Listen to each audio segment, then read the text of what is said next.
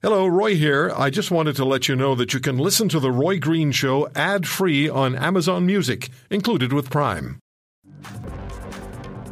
Kris Sims is, she's the British Columbia Director of the Taxpayers Federation, the Canadian Taxpayers Federation. Go to taxpayer.ca.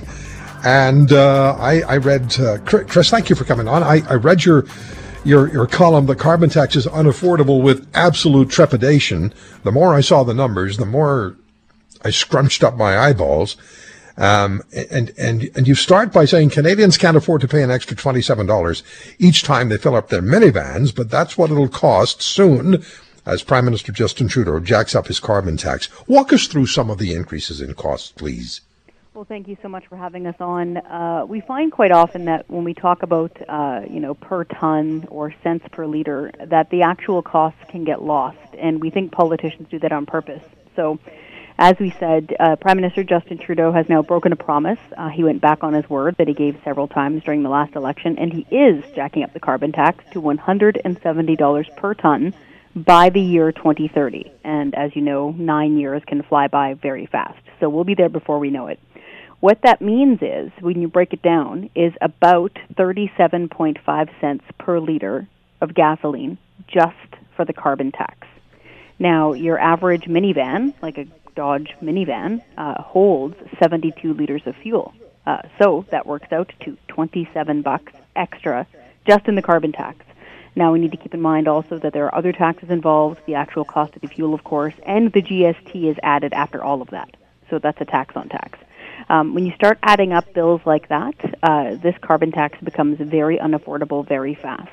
Uh, for your listeners who are out there in a pickup truck, just your average light duty, like 1500 series pickup truck, that's going to be $45 extra just wow. in the carbon tax. Wow, each fill up. Each yep, fill up. Every fill up. Every single fill up. Now, what about when we go inside the home, heating the home? Great question. So, out here uh, in British Columbia, uh, our experience mostly is with natural gas. And to give you an idea, uh, I was speaking with a gentleman from Gibsons, which is where Beachcombers was filmed. So quite windy, but not the deep freezes that you'll get there uh, in Ontario. And uh, he used around twenty-five, twenty-seven dollars worth of uh, natural gas for the month of January last year. His carbon tax on that fuel was thirty-five bucks. It was more than the actual cost of the fuel. And so when you start jacking up the carbon tax uh, federally by the year 2030, uh, the average person will be spending about $130 extra more per month just in that carbon tax to heat their home. So we add that to the increased cost to fill up your minivan just on the carbon tax, and you're really starting to make a dent in people's budgets. Huge dent huge dent, and people just can't afford it. Um, I don't know about you, but I don't know anybody who has an easy forty-five bucks to fill up his pickup truck every single time. I don't. Most people, in fact, it was 44% of British Columbians, of uh, Canadians, uh, 44% of Canadians say they're within 200 bucks of not being able to pay all their bills. That means they are $200 away every month from insolvency. And here we have a tax on everything, which is what the carbon tax is, going up. And that'll drag them right into insolvency. Absolutely. Keep just those also, numbers alone. Yeah, and just keep in mind also, we're just talking, you know, driving your vehicles and heating your homes. Uh, keep in mind this also applies to things like propane. It applies to things like heating oil for our folks in Atlantic Canada. And with natural gas, uh, farmers use that all the time, not just for their greenhouses, which they rely upon, of course, but for processing and drying their product. Uh, I've seen bills from farmers that are tens of thousands of dollars yeah, just in the carbon too. tax. I too. Now, now they will tell us, and they will insist, Kris, that it's revenue neutral, that the rebates you receive will cover off the increased cost in taxes. They will say that. Uh, two things on that. One, I think it defies common sense that every you know reasonable person thinks about that for a half second and thinks that's impossible.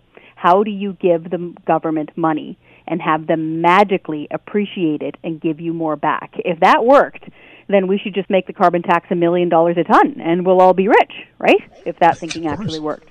So they'll do that for a little while. Uh, but here in British Columbia, which he, Trudeau is using us as a template, the carbon tax rebate evaporates once a two person income working couple, so two people working in a family, reaches 59000 per year.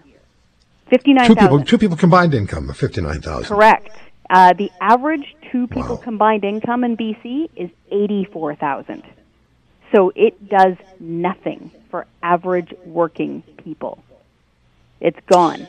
And they dropped the label revenue neutral here years ago. Uh, it frankly wasn't revenue neutral for years before that. They were playing a cute little parlor game with their tax credits that were pre-existing, things like children's fitness tax credit and you know school tax credits. It was it was ridiculous what they were doing with the budget. It just all now flows into general revenue, and they take about a billion and a half from British Columbians every year.